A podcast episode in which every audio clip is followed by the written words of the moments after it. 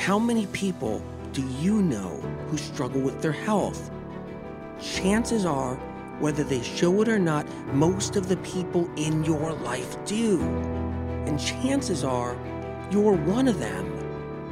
Whether you're dealing with anxiety, depression, endometriosis, acne, eczema, autoimmune, thyroid, Lyme, brain fog, fatigue, or any other symptom or condition, you're far from alone. Living with symptoms has become the new normal. So, no more guessing games. It's time to get answers. Welcome to the Medical Medium Podcast. I'm Anthony William. We're talking about honey.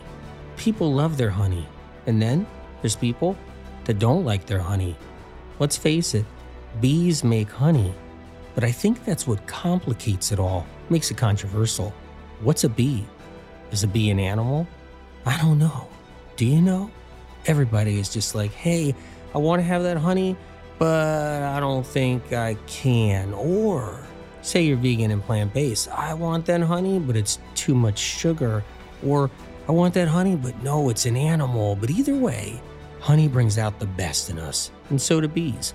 So fasten your seatbelts and let's get down to it because this is going to be a honeybee ride. Yeah, I know, I know. I love this trail. I, hey, look, check this out. When you, oh, you see over the hill and the mountain right there? Yeah, just keep on going. All right, well, watch out for those stones right there. Okay. Yeah, look. Whoa. Whoa. Whoa. Do you see that? That's a beehive right there on the trail. Oh my God. Yeah, get a rock. Okay, there's a rock over there. Grab that rock. Ooh, a stick. I'm gonna grab that stick. Yeah, let's just try to like harvest our own honey. Let's hit the hive. Yeah, why not? You just hit the hive and run. I did it when I was in elementary school. Yeah, my friend got stung, but I didn't. What, you're worried about being stung? Don't worry. Don't worry. That was that's not this time. All right, get get the rock ready. You're gonna throw the rock, and then I'm gonna hit it off the tree with a stick. Yeah. It's gonna be, when we get it down there, we'll run away and we'll come back and we'll take all the honey. Yeah, it's like foraging, you know? Foraging in the wild. Yeah, all right, get ready. Okay. All right. Throw the rock. Now. Throw the rock. Ah. Ow. Oh. Ow. Oh. Ow. Ow. Ow. Run. Run. Yeah, run. Ow. Ow. Ow. Why is honey controversial? Why do people have a lot of issues with honey? One, sugar. They think honey is just all straight sugar. They believe that there's nothing good inside the honey and it's just a sugar high. It's just all sweetener. People are afraid of sugar. So honey gets into the firing line. It's considered bad because it's all sugar. And then there's vegans and plant based people. There's vegans and plant based people that eat honey, but there's vegans and plant based people that don't eat honey because they're afraid it's an animal and they're against eating anything animal. Rightfully so if you're vegan. But there's a lot of confusion in there, which we're going to air out as we go along. And then there's the group of people that are worried about the bees themselves. Bee care. Are the bees happy? Are the bees safe? Harvesting practices are a concern for a lot of people. And then there's the issue is it a low quality honey or is it a high quality raw wild honey, like high quality honey? So let's start with is a bee an animal? And is it okay that vegans who believe bees are animals don't eat honey? Well, first of all, of course it's okay.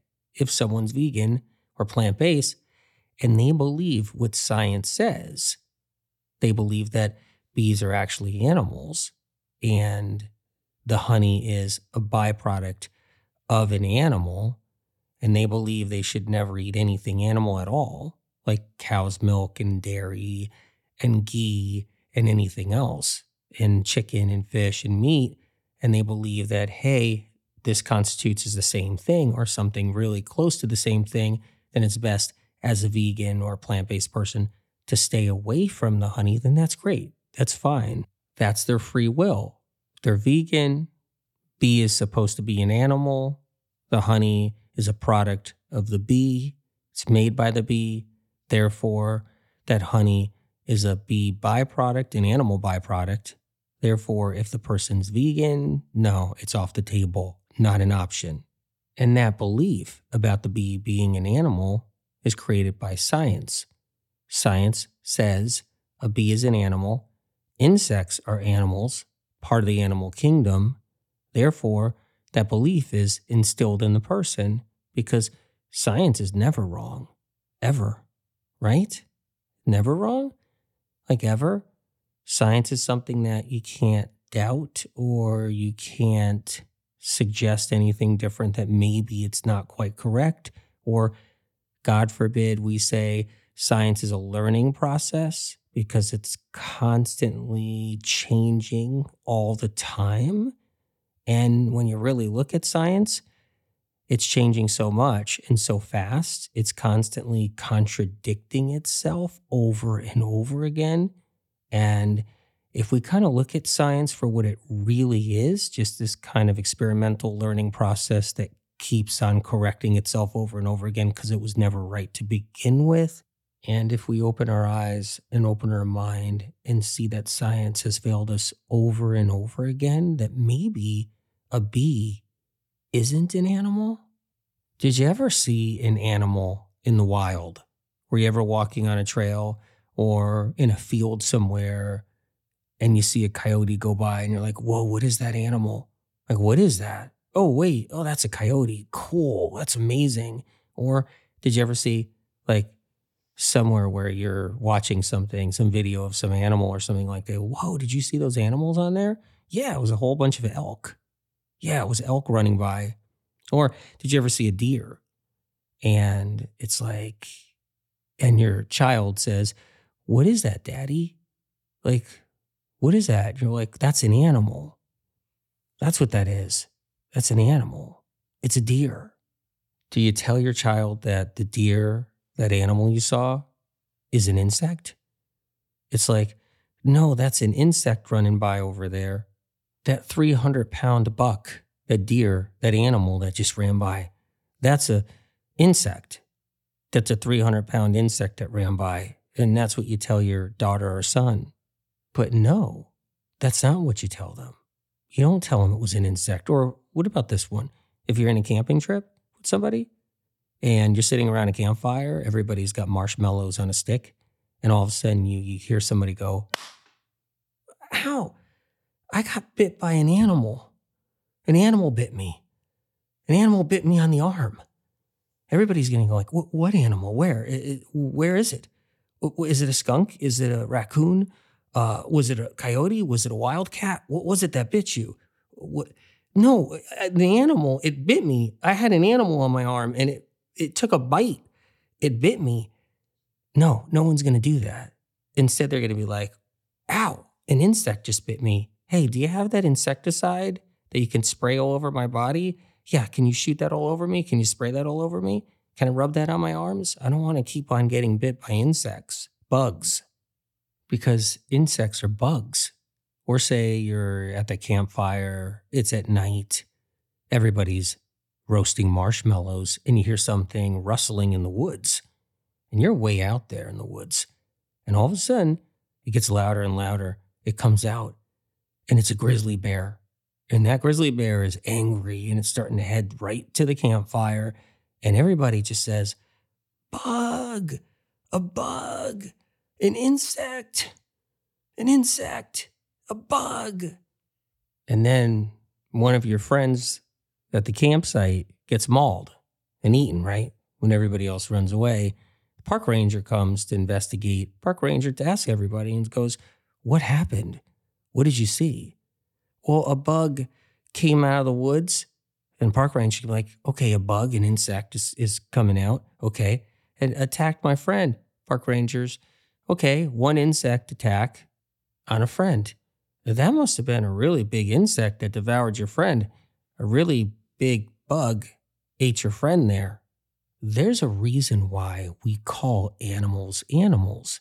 and insects and bugs, insects and bugs. Because if we didn't, it would be mass confusion. Another reason why we call animals animals and insects insects is because they're not the same thing. I have a question for you. Do you believe in souls? Do you believe that you have a soul? Do you believe that everybody has a soul? Do you believe that animals have a soul too? Do you believe that both wild animals and domesticated animals have a soul? I believe personally that everybody has a soul, that all humans on this planet have an individual soul. But that's what I believe. And maybe you're somebody that doesn't believe that, and that's fine. There's nothing wrong with that. But I also believe that every single animal has an individual soul too. Now, I know that pushes the limit for a lot of people because a lot of people don't believe animals have souls. They don't. They just don't even think about it. They just think that people have that, but an animal doesn't. And that's fine too, if that's what you believe. Animals don't have souls, and it's something you believe, and there's, there's nothing wrong with that. Now, if you believe you have a soul, did you know that with that soul, you can decide to do a consciousness meditation? You can sit on top of a hill. You can smell the air. You can listen to the birds. You can listen to a river running by. You can look at the clouds, see different shapes.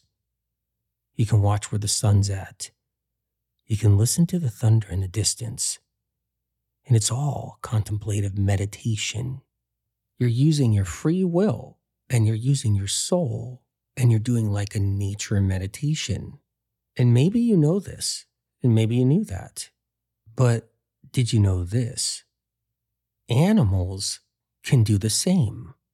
They have a soul. They can sit on a hill. They can listen to the breeze. They can listen to birds. They can listen to a river running by. They could see the clouds in the sky. They could see the leaves rustling. And they can smell the air. They can dream. They can contemplate. They can sit there in nature and they can feel and sense. And they can do it on a soul level. Both domesticated animals and wild animals. Humans are not always on a mission. They can take time out. They can just chill out. They could sit there in a chair and look at the sky. It's not always about getting something done every single second. Sure, humans have to get their food, they have to find their resources food, water, shelter. Animals are not always on a mission every single second and minute. Yes, survival is hard in the wild. Food, shelter, water. It's critical. But animals take a second. A deer can stand there in a field and not be on a mission. For a few minutes, a deer can sit there and smell the air and watch the birds fly by. Humans like to play. They like to throw a frisbee in the park. They like to kick a ball around. They like to sit on the beach, get a suntan. Animals like to play. Cats and dogs play. Horses like to play. Goats like to play. Even elephants love to play. And even deer love to play too. Now, in order to play, the deer has to stop and look around and think and say, I'm going to sit here, I'm in a playful mood, and I'm going to try to start something with another deer, have some fun. It's not just about a mission and being in a pact, it's individual soul. An animal, like a deer, has a soul and free will in its own way and chooses to kick back for a minute and play for a second because animals have souls, just like humans have souls. So let's talk about bees, insects, talk about bugs. Insects are always on a mission. The mission is never interrupted. The mission goes on and on and on. So let's look at ants for a second. The mission is to do what every single ant does. You get in a line and you work, and that's all you do. The mission never ends. You think an ant kicks to the side and says, Hey guys, I'll take a little break here. I want to play. Any of you other ants want to leave the army right there and march over here and play around for a little while? Hey, you guys smell that air? Yeah, you listen to that stream go by? You guys, let's take a break. Who cares if the ant hive gets done or not? Who cares if we finish what we need to finish? Don't worry about those little ant eggs sitting there. Take a break, kick back. The mission is always the same, it never changes. It's always orders and marching and getting the things done that insects do. There's never individuality. There's never any soul thinking.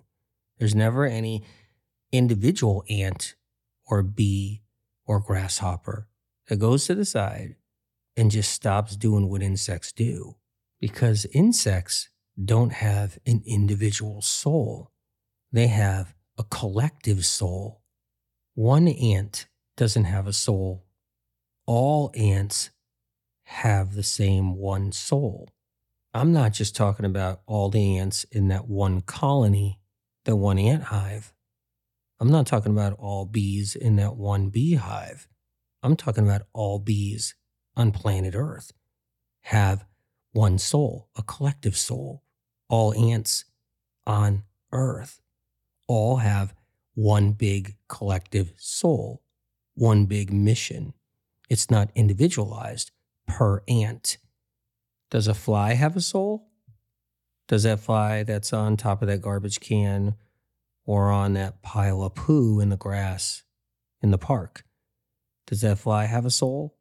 And that fly sits there and meditates while it's on that pile of poo? Or it's got a mission. And it does have a mission create as many maggots as possible, land on a carcass, land on poo, land on a human who is very ill, land on anything, and then leave eggs and grow maggots. It's its only mission. And that individual fly doesn't have a soul. All the flies have a collective direction, a collective soul. And their mission is to leave eggs on something that's weak and sick and dying, like a sick, weak animal in the woods, or a poo, or something else. Leave or garbage and leave those eggs there so maggots can be produced. But that's its only real mission, and it doesn't stop. It never stops. And we hate flies. Everybody hates flies. Flies are disgusting. Flies are gross. Everybody swats flies, puts fly paper up, all the restaurants have fly paper up in the kitchen. The chefs are working. The flies just collect on the fly paper above the chefs. Everybody hates flies because we don't like the fly's purpose. We hate the fly's purpose. We hate the fly's mission, but we don't hate the bee's mission. Sure, if someone's allergic to bees, they hate bees. someone doesn't like getting stung by a bee and they're scared to death to get stung by a bee, they hate bees, but we really love bees overall because they're the pollinator or one of the ultimate pollinators. We swat a fly without batting an eye, but we don't want to swat a bee too often. A, somebody might think they're going to get stung, so they don't want to swat a bee for that reason. But we don't usually kill and swat bees. We think about them in a different light. We want them preserved. We like them because we know they're on flowers. We love flowers. We love bees. Bees are on flowers, pollinating fruit on trees. We love seeing bees on flowers on fruit trees so we can get fruit. We love seeing bees on dandelion flowers. We love seeing bees on wildflowers and roses, wild roses. But each bee doesn't have an individual soul. It's a collective soul. It's a constant mission. They don't have a free will. They can't say, I'm not going to pollinate today. I'm not going to go on that fruit flower, fruit tree flower. I'm not going to do my work. I'm not going to do my job. I'm going to take a day off or I'm going to take some time off, kind of like a fly. A fly is not going to say, Well, I'm not going to lay any maggot eggs today. I'm not going to worry about that garbage can. I'm just going to forget the garbage cans today. Let me sit by a riverside, take a break, take a load off for a minute. Everybody has their limitations. No one wants to really kill a bee because they like seeing bees on their flowers in their flower garden, but they'll squash a spider in two seconds flat. No one wants to see a bee killed, but they'll swat a fly in a second flat. Everybody's different for how they perceive life forms on this planet. Like, for instance, you ever heard the expression, that person can't hurt a fly, right? Or I can't hurt a fly. You ever heard that before? But then there's people that'll kill a pig, no problem. They'll hit a pig in the back of the head with a hammer, knock it out, and not bat an eye. But I'm not judging anybody. It's not what this is about. There's people who eat animal protein and they don't know the process. And there's people who raise their own animal protein and know the process. And then there's people that don't eat any animal protein and still know the process to some degree. And then there's people who don't want to not only eat animal protein, but they don't want to eat anything animal on any level. And they've learned about the process and how it works with animals eating animals, raising animals, killing animals for slaughter, for food on the table, for food in the grocery stores, for animal protein eaters. And for whatever reason, most of the people on the planet don't have an education to where their food comes from, how it's raised, what the slaughtering practices are, the harvesting of animal products, the harvesting of animal byproducts like milk, cheese, butter, eggs, everybody comes at it with a different knowing, understanding about their food, understanding about their byproducts that they're consuming from the animals, understanding even about their fruits, vegetables, and anything else they're eating. Some people believe that only humans have souls. Some people don't even believe humans have souls. But some people believe that humans do have souls, right? And then some people believe animals have souls. Some people don't believe animals have souls. Some people won't hesitate when they kill a mosquito when it's on their arm. Some people won't hesitate when they swat that fly. I was at a friend's house. He has a screened in porch, and a bee got in. It was in there for a few hours, and it was a hot day. I was sitting there in a chair talking to him on his porch, and I said, I have to save that bee. So I got up and I went to the bee and I was trying to catch it. It was very weak. It was just stuck to the screen. And I was carefully trying to catch it without getting stung. My friend said, Are you crazy? Who cares? It's a bee. It's going to die. Big deal. It's an insect. I said, No, it's more than that. I have to save this bee. So I got a piece of paper and was able to kind of shift it off the screen onto the paper. And it was barely crawling. I took it outside and I put it on a flower, a wildflower that was in the yard. And it sat there and it started doing its thing. Instantly, its mission wasn't interrupted anymore by mankind, by being trapped in something that was man made, that the bee was not supposed to be in in that moment. The bee was on his mission, all set and ready on that flower, all of a sudden building its strength and gathering its strength and starting to come around and starting to come around. And it was just sitting there building up strength a little bit at a time. And then I just watched it and watched it, and it took off and took flight. I wanted that bee to join the other bees, perform that mission, complete the mission. I wanted it back in sync with the collective hive. That bee had a frequency. That frequency was the hive of bees.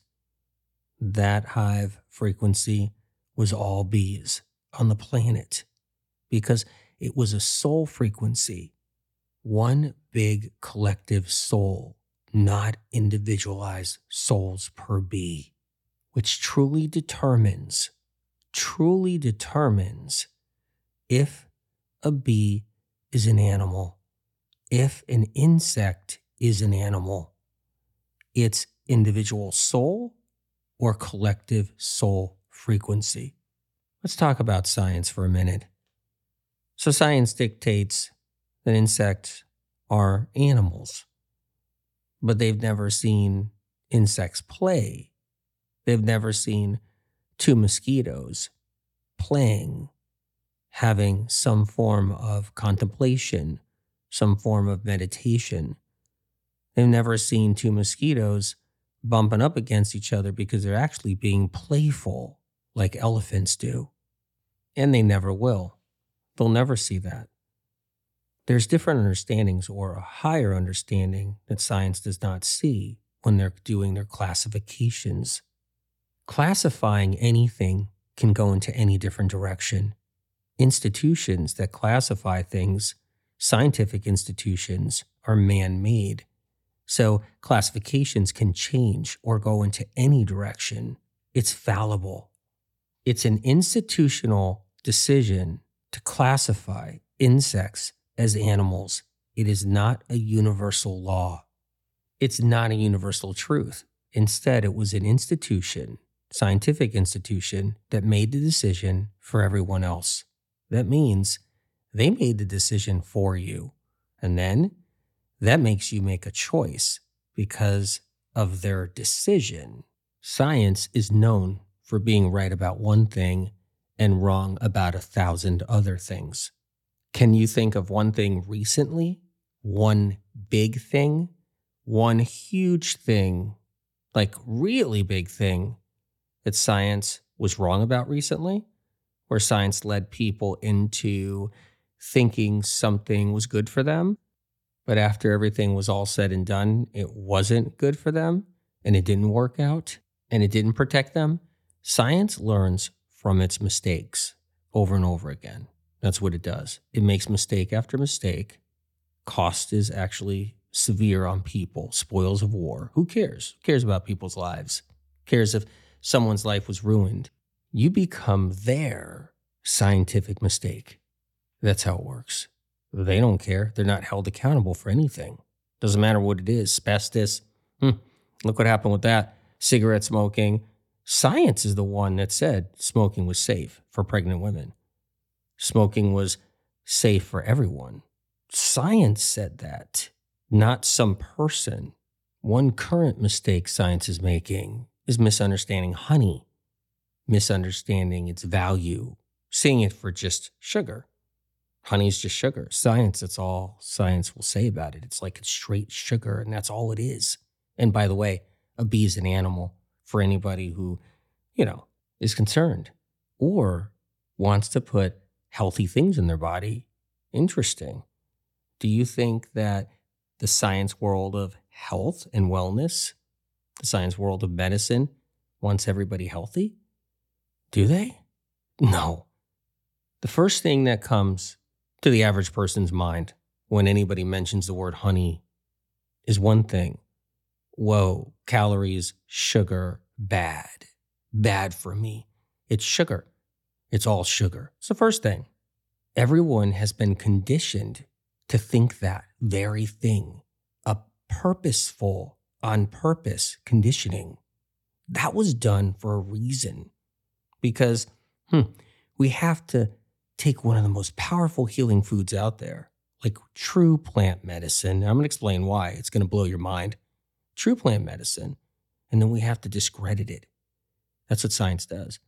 It'll discredit something so important for humankind. It'll destroy it. That's what it does. It doesn't care what happens. And you might be thinking, like, hey, it's just honey, calm down. It's no big deal. It's like, who cares if anybody eats it, doesn't eat it? doesn't eat it for the rest of their lives. Who cares if someone's tricked or confused? Who cares if they think it's all sugar and they avoid it? Like, what's the big deal? Live or die, man. It'll all be fine. But what people don't realize is honey's been around for a long, long time. I mean, long time. And what they don't know is that the human race would not be what it is today if it wasn't because of honey, a survival food that allowed civilizations to stay here, function, and grow to get us to the point where we are today because of honey. All you hear out there is about genes, right? It's all about genes, genetics. Science is really into that big time. All they do is get grant after grant after grant.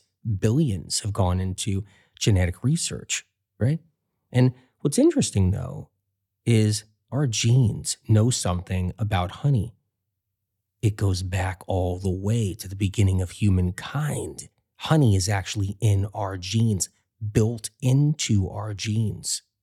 And honey carries information, tremendous amounts of endless information.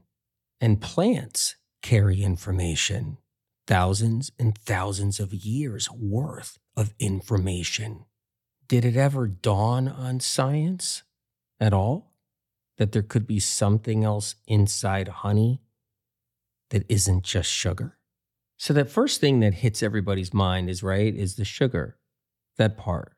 But then there's something else that hits somebody's mind too. Say somebody wants to be just plant based, say they want to be vegan for a moment in their life. Because I'm just being straight up, not a lot of people stay vegan once they go vegan they will then be eating eggs two years later because they get a rash and they think it was the diet or something, or a functional doctor says, you're going to lose all your protein and you're just going to start falling apart. And all of a sudden they're eating eggs again, right?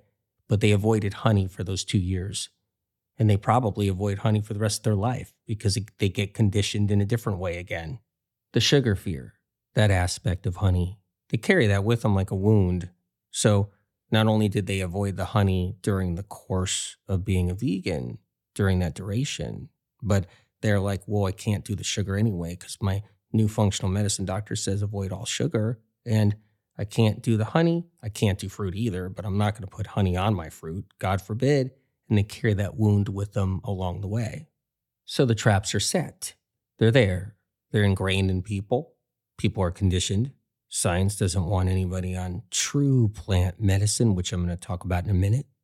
And then you get cheated, cheated out of something so medicinal, something so special, something that's been in our body for thousands and thousands of years, humankind, something that's ingrained in our genes. The crazy thing is, sugar is how we function. Without sugar, we die. Our brain starts dying in five seconds without sugar, glucose getting to the brain. Now, did science miss this? Did science? They know this. I think they know this. They know that blood sugar, we can't work, we can't play, we can't live our life, we can't do anything without blood sugar.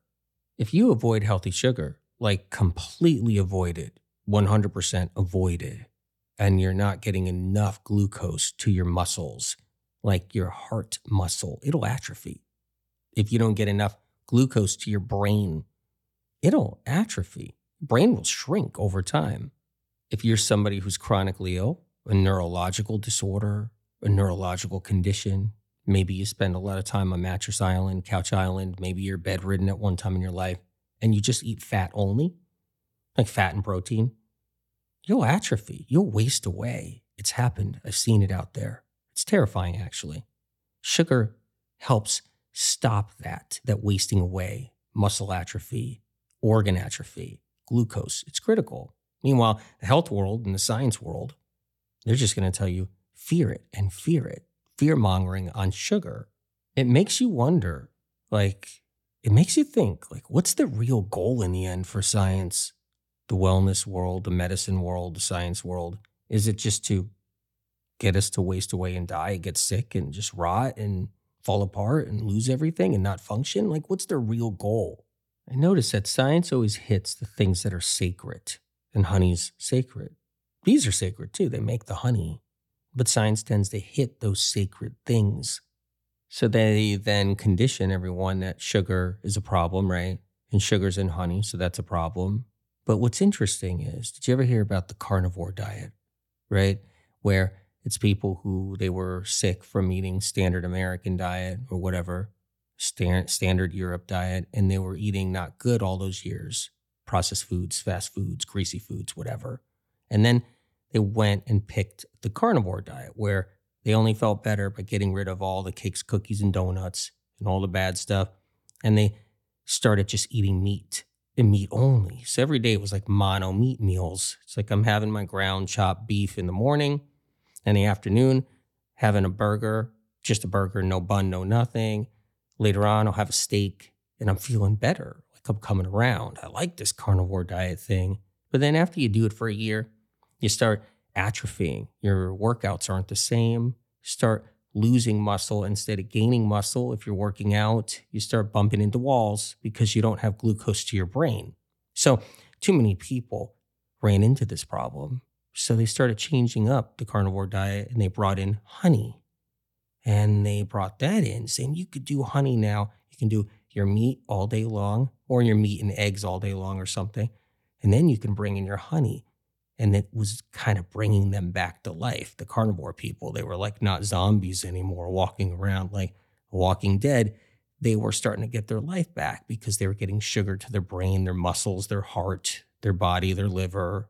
The carnivore diet and every other diet out there always morphs. It's like one big chameleon.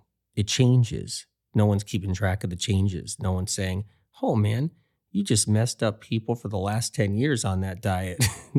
and now you're finally bringing in honey. It's like that with all the diets out there.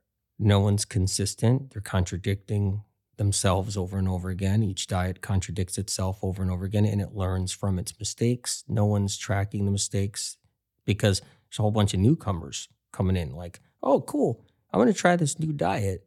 Uh, what year are we in? Are you guys still making mistakes? Because you made mistakes 10 years ago, you made mistakes five years ago. No one's knowing that. No one's being taught that. It's like you go into it and you don't know that they made a change up, right? It's like articles on the internet. They make mistakes, the article's up there, it's got misinformation, and then there's an update all of a sudden. 2021, there's an update in this article. Nobody knows that the last 20 years in that article, it just messed people up because it was just mistake after mistake in health. No one knows the history, there's no consistency, no one's being held accountable or at least called out for it. And there's a whole bunch of spoils of war, which is basically someone who just gets wronged along the way. And this can happen with anything in health. Take honey, for an example. Millions and millions of people are wronged because of the misinformation about honey. So let's get into it now. Science doesn't recognize there's more than just sugar and honey. They don't recognize phytochemical compounds in honey. They don't take the magic number $250 million, a grant, a whole group of scientists, and start really looking into that honey, see what's in there. Herbs are medicine. Herbs are medicinal. If you pick an herb like mullein and you tea it, you got medicine right there. Phytochemical compounds, antiviral compounds, antibacterial compounds, antioxidants that are not even identified. All this medicine when you're doing herbal medicine, right? Well, what's a bee do? A bee is flying around and then it lands on an herb a flowering herb and it collects information, it collects medicine, nectar, and pollen. Let's take dandelions for an example. Dandelion greens, they're medicinal. Dandelion root is medicinal, helps with the liver, it's a blood cleanser, has all kinds of different nutrients in there. Well, the bee lands on the dandelion flower and it's sitting there on the flower collecting pollen, collecting nectar from the dandelion flower. Now, science and research, they haven't studied the nectar and the pollen on the dandelion flower. They haven't done their research. They haven't done their discoveries. They haven't taken the dandelion flower and put it under laboratory tests with armies of lab technicians and scientists to find the medicine it would take decades and decades, hundreds of millions of dollars. And doesn't even mean they'll find what they're looking for because they don't know what they're looking for. It would be like one little discovery here, 10 years later, hundreds of millions of dollars, another little discovery here, and they wouldn't even scratch the surface of what's in that dandelion flower that the bee collects. And here's the crazy part that bee takes that nectar and pollen, sticks it in its storage bin, the second stomach. It's just a storage bin for the nectar and pollen. And then takes a flight off that dandelion flower, and all of a sudden lands on another flower, a rose petal, wild rose petal, something that Science of Research knows nothing about, doesn't know the qualities in there, the medicinal properties in there, and lands on that flower and collects the nectar and pollen from that wild rose petal and stores it in the stomach along with the dandelion flower properties inside that stomach and they mix. Now, that nectar and that pollen on the dandelion flower could have over a hundred properties, medicinal properties in phytochemical compounds undiscovered by research and science. But here's the crazy thing then it landed on the wild rose petal, the bee, and collected another hundred phytochemical compounds unknown to medical research and science. That's already 200 wild phytochemical compounds unknown to medical research and science sitting inside that bee's storage bin, the second stomach. And then it gets crazier. That same bee heads over to soapwort, a soapwort plant that has its flowers out in that moment, lands on the flowers of that soapwort plant, and starts to collect another hundred or more phytochemical compounds undiscovered by medical research and science. But that's not where it stops. The bee has a busy day. It's going to hit a lot of plants. It then heads to thistle. It looks for those big, kind of purpley bluish thistle flowers, and it lands on those. And it collects pollen and nectar from that thistle flower, undiscovered properties, medicinal qualities, unknown to medical research and science, medicine, sitting inside that belly of that bee now. And from there, it heads to grandma's house. Now, grandma may not have some thistle in her yard. She might not have dandelion flowers in her yard. Maybe she uses a weed killer in her yard, so there's no dandelions there.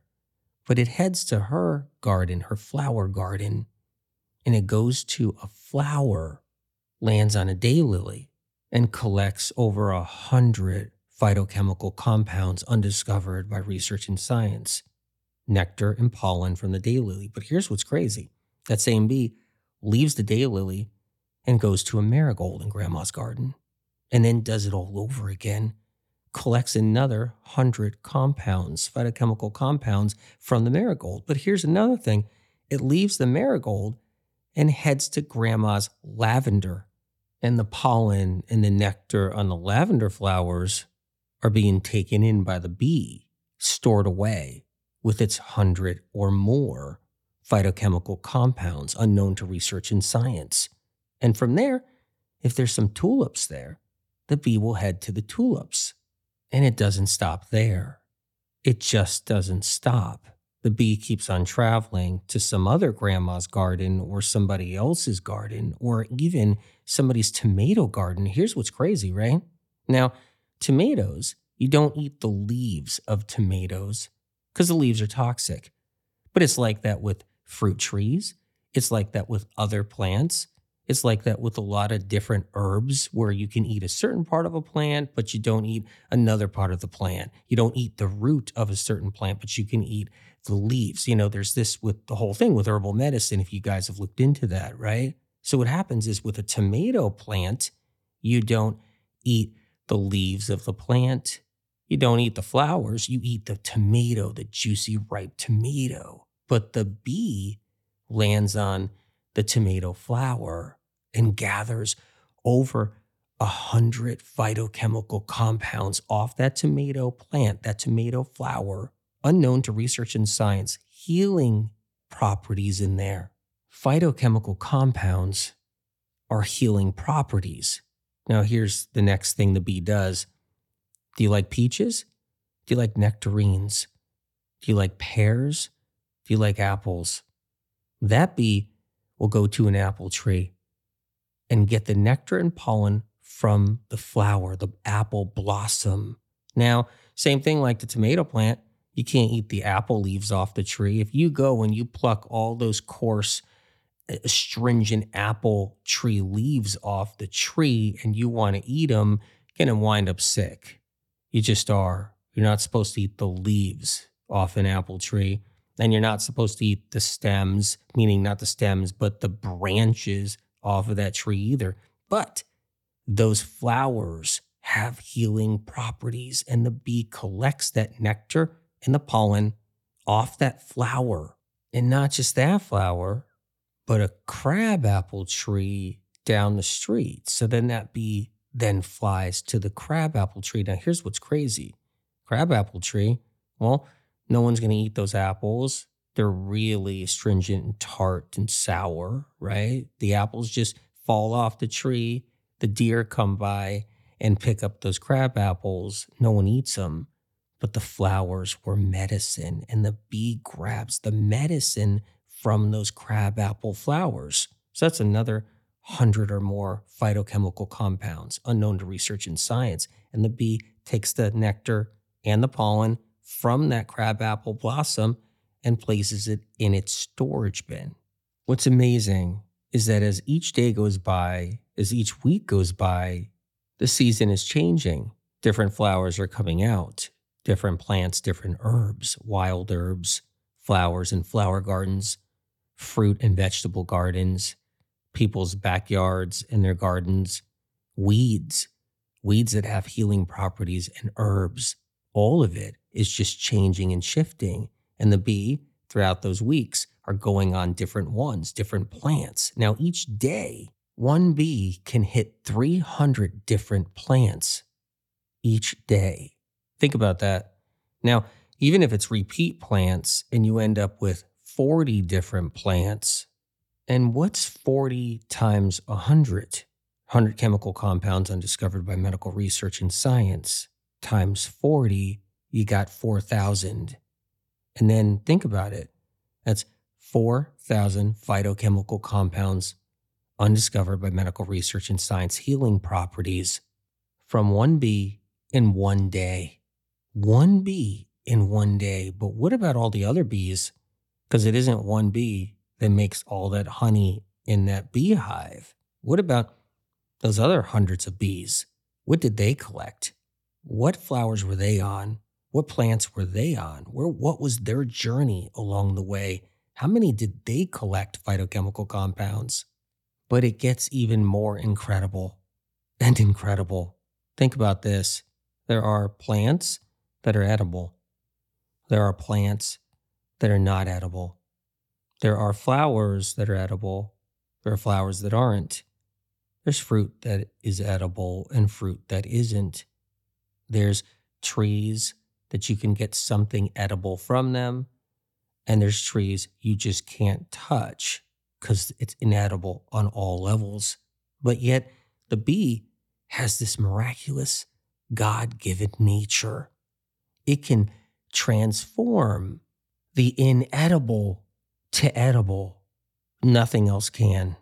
The bee can go into grandma's garden onto a flower you can't eat a toxic flower in her flower garden. A toxic flower that if a dog or a cat ate would get sick. That if a human ate, they would get sick. It would be toxic. It would be poisonous. Flower shops are filled with those kinds of flowers. And that bee can go on that toxic flower and collect over 100 different phytochemical compounds in the nectar and pollen, store it in its stomach, convert it into honey, transform the inedible to edible. Now that's plant medicine. Not even pharmaceutical companies can take plants that are toxic to humans and convert them to make them non toxic for humans. Not even pharmaceutical companies have the power to do that. Only the bee does. One incredible medicinal property that the bee collects is propolis. And that propolis ends up in traces inside the honey. It's one of those incredible phytochemical compounds that has healing properties. After a long day of collecting medicine, the bee heads back to the nest. Its journey for the day is done. With the help of worker bees, it unloads its nectar and pollen. Now, its nectar has a little bit of moisture in it, and the worker bees have to dry that moisture out. So they have to fan with their wings to get that moisture out of all that nectar, or the nectar will ferment. And if it gets fermented, it's spoiled and it's no good anymore. The medicine is ruined, it's fermented, it starts to change its structures. Its chemical composition changes. So it's imperative that the moisture leaves the nectar or the honey is completely spoiled. As of now, in this day and age, in the present moment, we do not have advanced enough technology to decode the phytochemical compound structures and the amounts of them inside honey.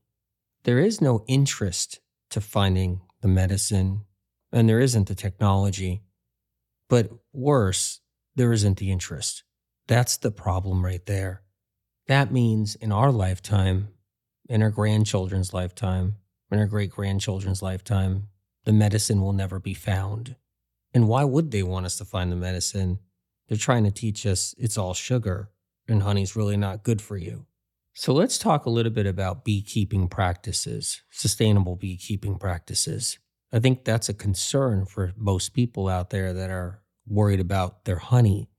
They want to make sure the bees were treated good and the honey they're consuming or eating is the best and highest quality. So, one of the big concerns is when we're raising bees, we're not starving them. See, bees need honey to survive a winter. And that's what they do. They produce honey to feed their colony. But bees overproduce honey, so they have more than enough honey to survive a winter. In one year, a colony of bees can produce up to 200 pounds of honey.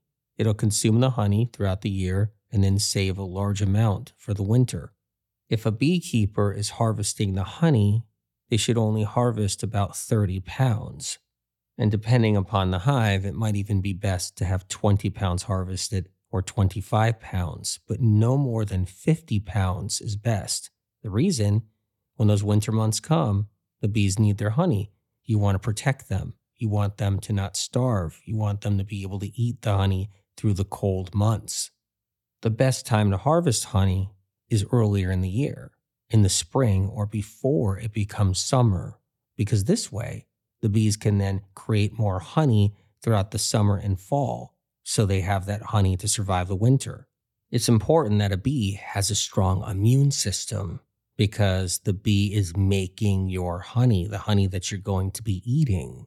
And if the bee is producing the honey, the bee's immune system matters. It's part of how the honey is actually created if a bee is really weak or damaged or injured or sickly, it's producing a sickly honey. It's still going to be good for you. It's still going to be providing so many incredible phytochemical compounds, but it may not be the strongest honey because the bee isn't functioning at its best.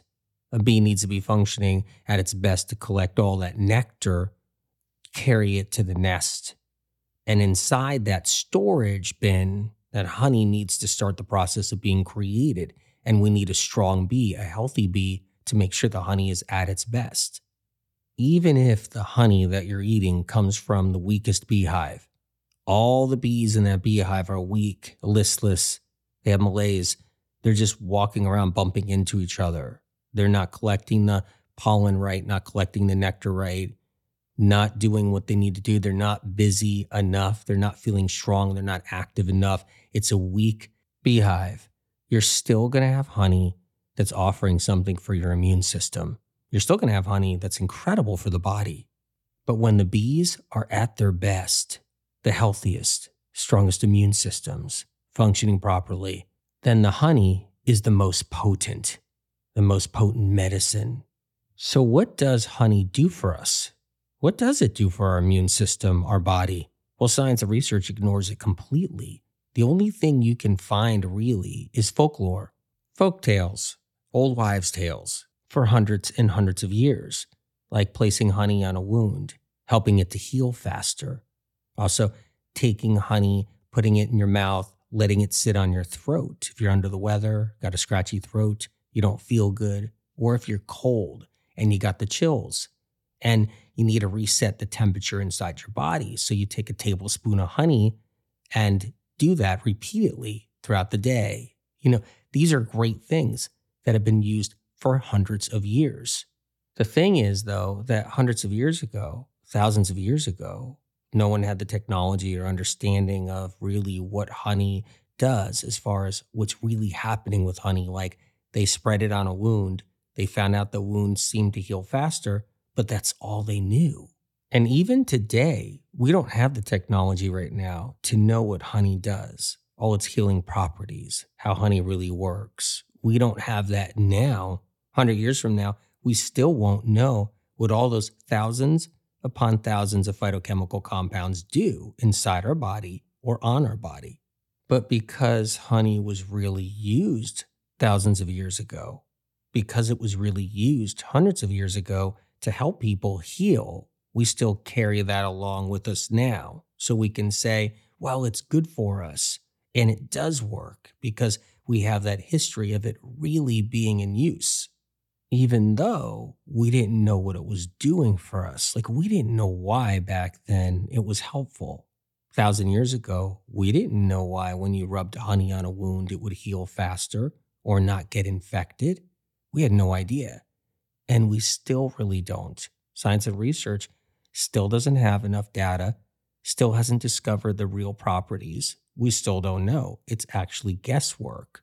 Remember, we're in a place now where medical communities in science and research in alternative health and conventional health thinks sugar will cause all disease. So sugar's the problem. Sugar will feed like candida, or sugar will make you sicker or cause a problem, cause cancer, cause cavities. Sugar will create that, is what they believe.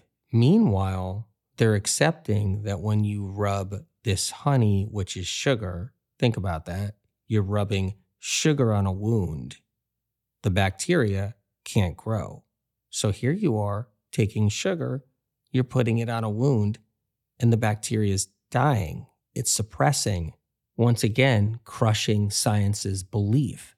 Meanwhile, when it comes to honey, we're still guessing, so science hasn't discovered why it suppresses bacteria. They haven't done the research. They don't have the technology either they don't know about the properties and what they do and how honey heals the body, which leads to a problem. Because of that, people at the same time do believe honey is helpful to people that do believe it, right? So they'll say, well, yeah, for thousands of years, for hundreds of years, honey was always used. It was used in ancient history. And so it does work. And they knew what to do with it back then. So it's already been discovered. Like everything about honey's known. So we could say anything we want about it and we can prove it by saying it was done in the past. In the case of honey, it was used in the past. They didn't know why it worked. Cultures didn't know why. We knew they used it, but nobody knew how it helped the body. And now we're still in that same position. Science hasn't looked into it. They don't know all the uses for it. They just knew you could eat it to survive when you're starving to death. So it saved their lives if they were hungry. They also knew that if you got a cut or a scratch, you could put the honey on it and it can help. It's pretty much it.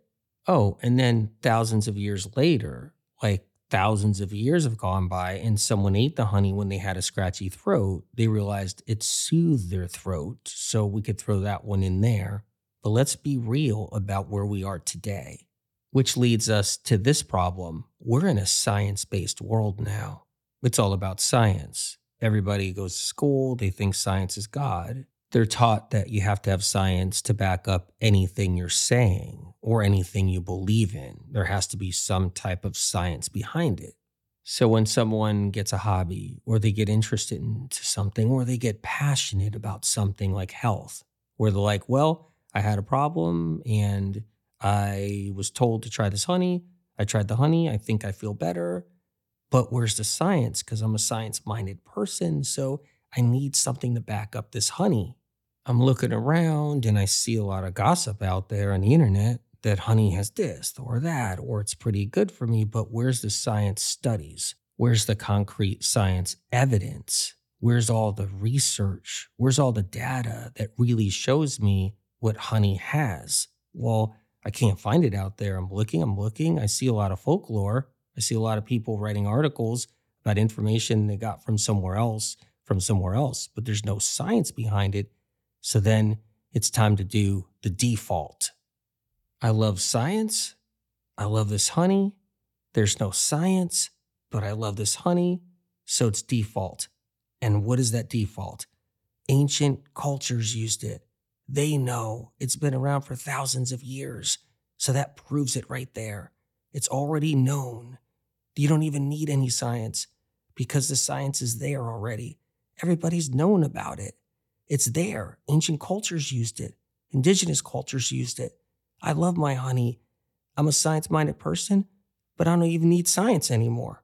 Yes, honey has been used for thousands of years, but making any kind of claim that they knew how to use it all those thousands of years, like how much, the amounts, to what for, to what disease, to what illness, to what it actually did and what it does, is a whole nother story.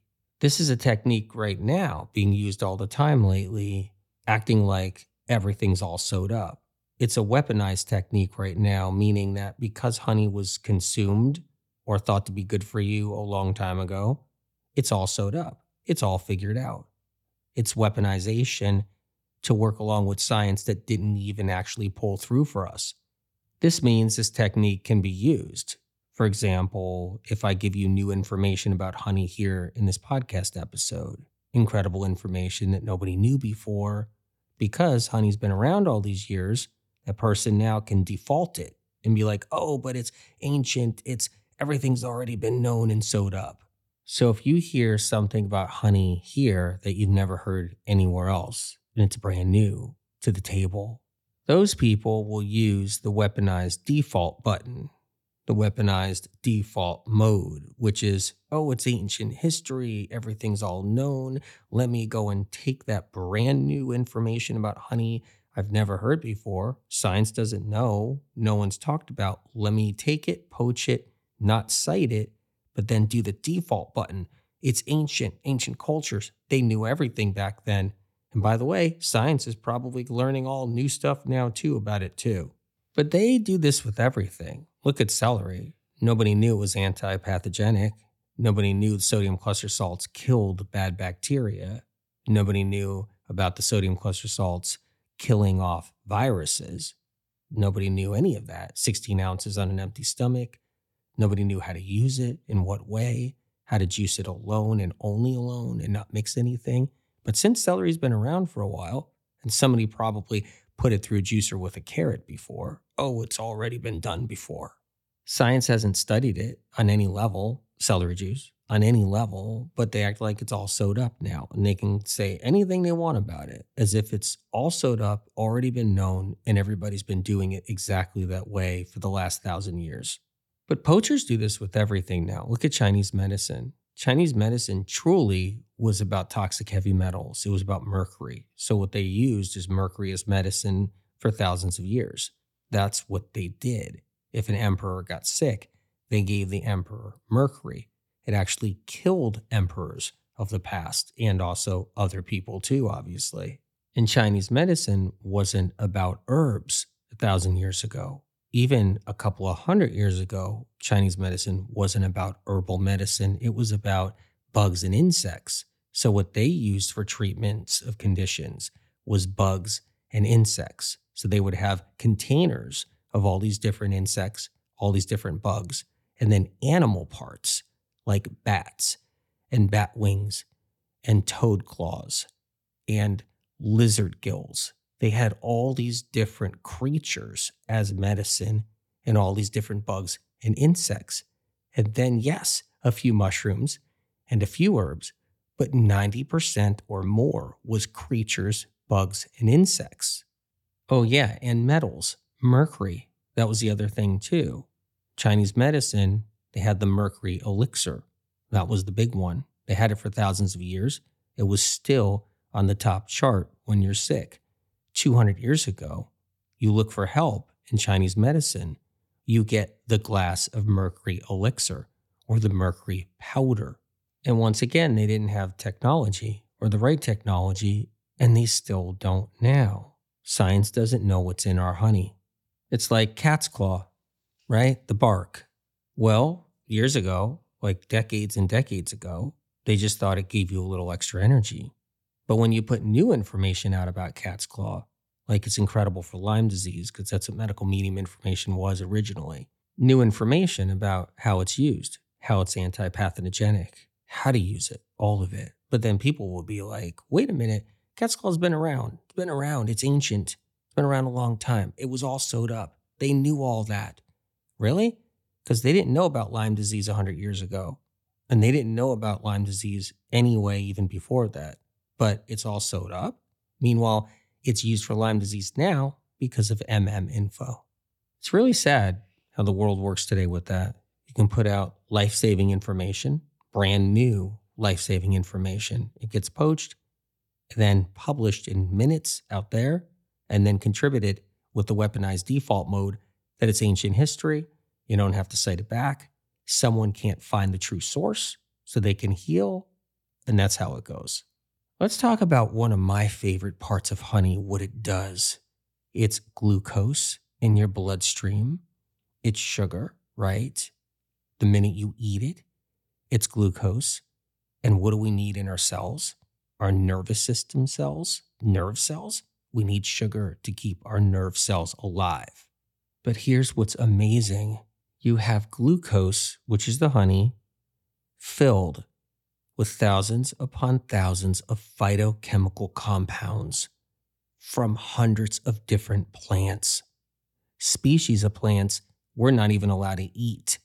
But yet, the bee transform the power of that plant that we're not allowed to eat, turns it into medicine. So, not only are the phytochemical compounds incredibly powerful on their own, but there's a vast array of them that we don't have access to unless the bee grants it to us. This is the most powerful glucose in the world on planet Earth. The glucose in the beehive, which is the honey, is filled with over 200,000 undiscovered phytochemical compounds. And all of those phytochemical compounds enter into your cells, which require sugar to stay alive and function because your brain has to have sugar. Every nerve cell in your brain and body needs that glucose, that sugar, and those phytochemical compounds are in that sugar. These are pathogen killers, protectors from radiation damage, protectors from dioxins and heavy metal damage, delivered straight into the cells that need it the most, the nerve cells. And as things get worse on this planet, more exposure to pathogens, toxic heavy metals, and chemicals from chemical industries, the adaptogenic properties of honey help us through it. As time goes on in this toxic world, the bees adapt, then the honey adapts, and it helps us adapt. What are some of the symptoms and conditions honey is good for? Sinus infections, ear infections, diabetes, hypoglycemia. Now that's interesting because research and science or anybody in the health communities will be like sugar is the last thing you need if you got diabetes. Sugar is the last thing you need if you're hypoglycemic. Don't eat honey. Meanwhile, if it's used properly, it can help somebody move out of hypoglycemia, out of diabetes. If you're familiar with medical medium information, you'll know that fat blocks the sugar from entering the cell. That's why someone even has hypoglycemia. They got the insulin resistance. Their liver is all stagnant and sluggish. Their insulin is being pumped out to try to drive the sugar in, but can't because the fat is blocking it. People go through years of insulin resistance without even a diagnosis. Sugar's not the enemy. Sugar's not the problem. That's why a diabetic could be having an episode, end up basically in almost in a diabetic coma, sitting on a street somewhere on a park bench. And the only way to bring them back is to put a little orange juice in their mouth and to start reviving them. Happens all the time because sugar keeps us alive. So when people hear about honey, they're like, way too much sugar in that. You got to stay away from that. But realize that they're also jacked up on all this fat. They're getting insulin resistance. So they're going to be afraid of sugar, yeah, because they're on all this fat. And by the way, they're still eating sugar and all these other forms in and out of it all, but then they get afraid of honey. Other conditions post traumatic stress disorder, PTSD. That's a great one because we need sugar to the brain when we've been through some kind of emotional trauma. And then all the bacterial issues, allergies, styes, eye infections, even MRSA, staph infections, mystery infertility, because that right there is interesting. All those phytochemical compounds that are infused in that glucose enter the reproductive organs, helping women with infertility issues. Other bacterial issues like SIBO, and then insomnia, which is a neurological problem, adrenal fatigue, colitis, colds, flus, influenza, right? Norovirus, the modern plague we're up against, and then all types of cancers and bipolar disorder, attention deficit hyperactivity. Because anybody struggling with anything like bipolar, ADHD, even autism, or depersonalization, depression, anxiety, OCD, they need sugar to the brain cells. Neurons, neurotransmitter chemicals, all need the building blocks. They need those sugars. And the glucose in honey is packed with all those phytochemical compounds. The glucose in honey is one of the highest quality forms of glucose the brain can ever have. And so when anybody has a brain issue, it's critical that they get the best glucose to the nerve cells. And then there's Alzheimer's, dementia, and original medical medium information is about toxic heavy metals causing Alzheimer's and dementia because the metals oxidize brain tissue they oxidize brain tissue and damage brain tissue. So brain cells die because of toxic heavy metals. And glucose is needed to revive brain cells, restore them, protect them, and bring them back.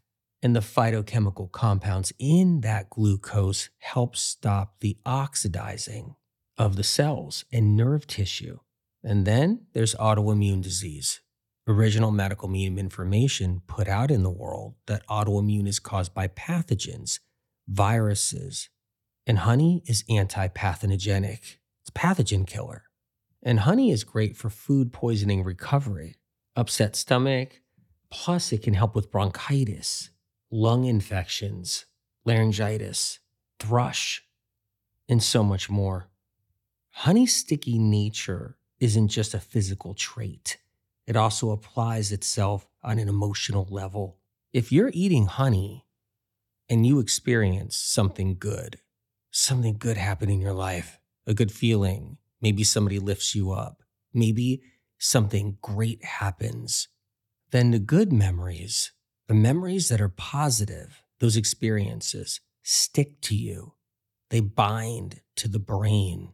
The glucose in the honey has supernatural powers all those phytochemical compounds enter the brain cells when you're having a good experience. They allow that good experience to hang, to stick in your cells, to stay with you. So when a bad experience happens, you can easily obtain those good memories. You can go back to those good experiences, those good references. This is all part of honey's emotional power support. People who run from honey should realize something.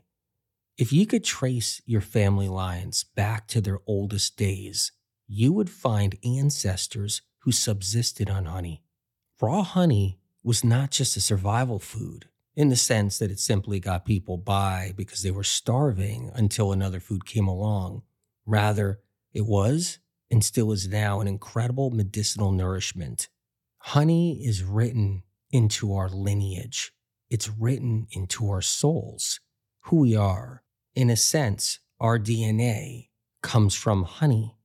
This means if we avoid honey, we're shutting off a part of ourselves that connects all the way back to the beginning of human life.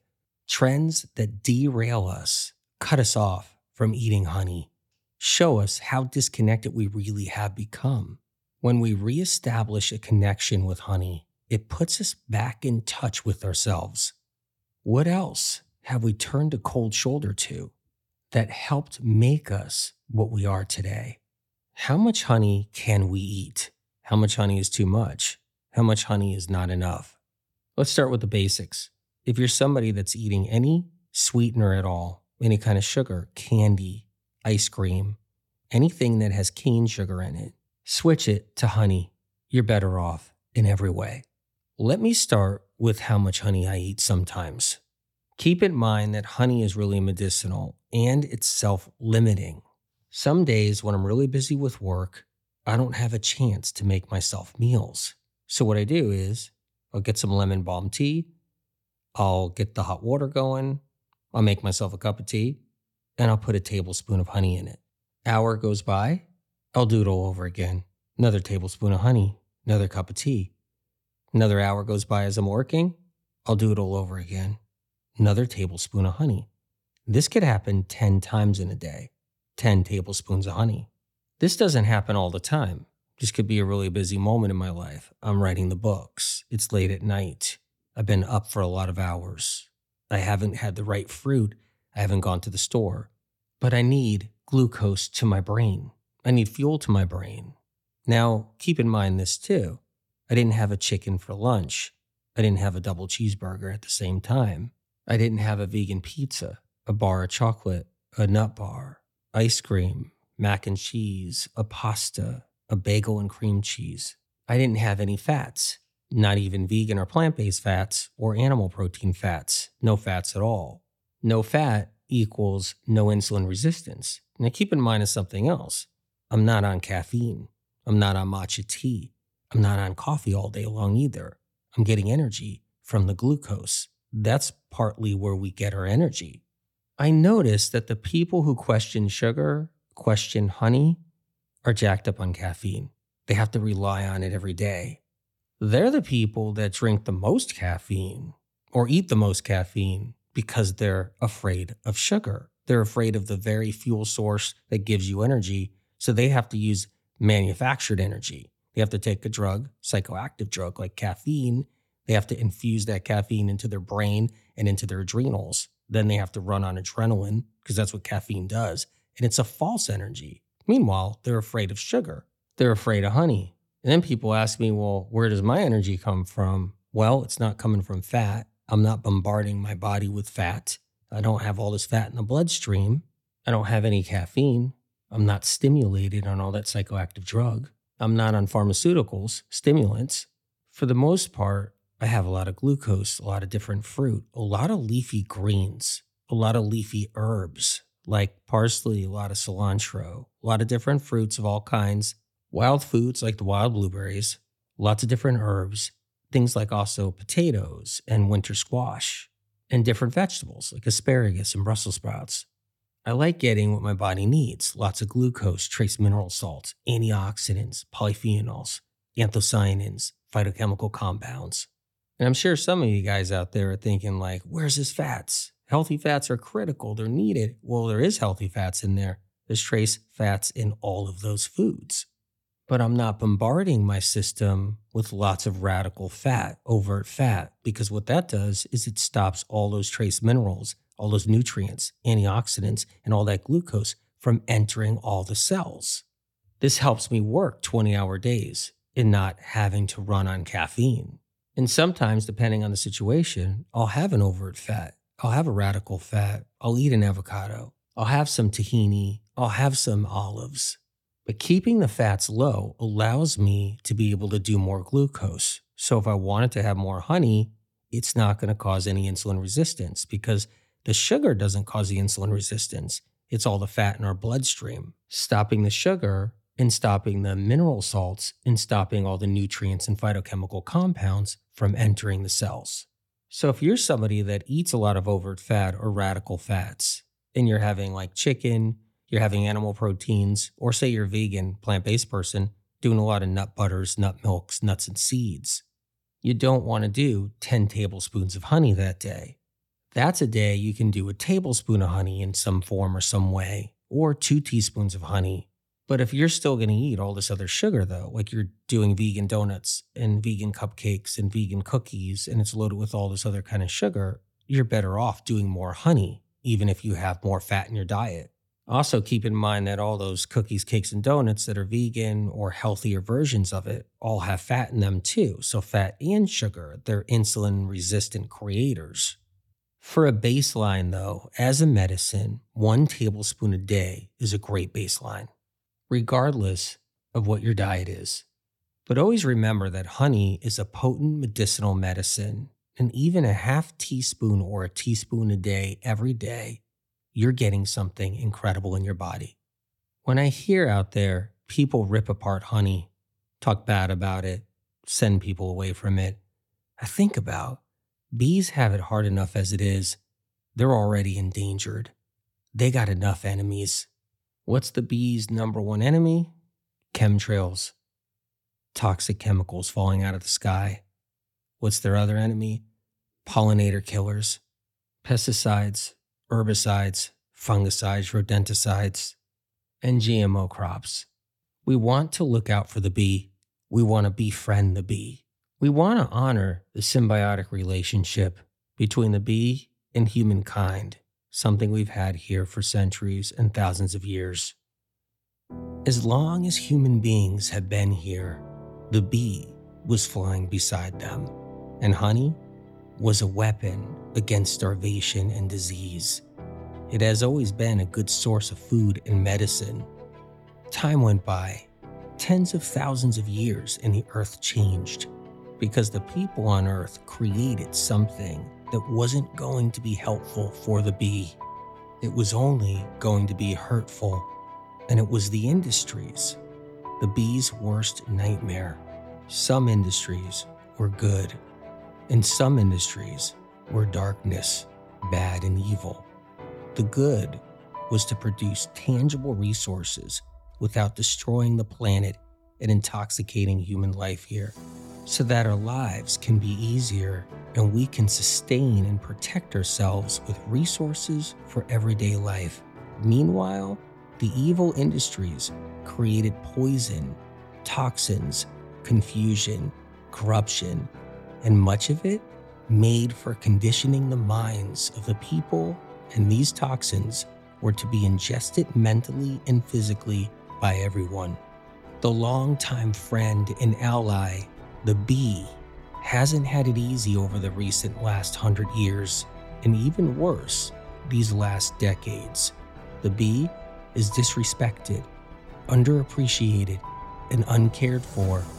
The bee is losing its battle here on Earth, and the industries of darkness that create the chemtrails and the other intoxicators, such as the herbicides for the parks, lawns, and yards, are shortening the bee's existence on this planet, while at the same time eventually taking away a medicine that was provided to us since the beginning of our existence. The bees are the miracle transformer of medicine, and the honey keeps changing to keep up with what our bodies are up against in today's world of pathogens, deficiencies, exposures, and broken immune systems. One of the truest of all plant medicines in our hands today if we have inner sight to see its value and to know the truth.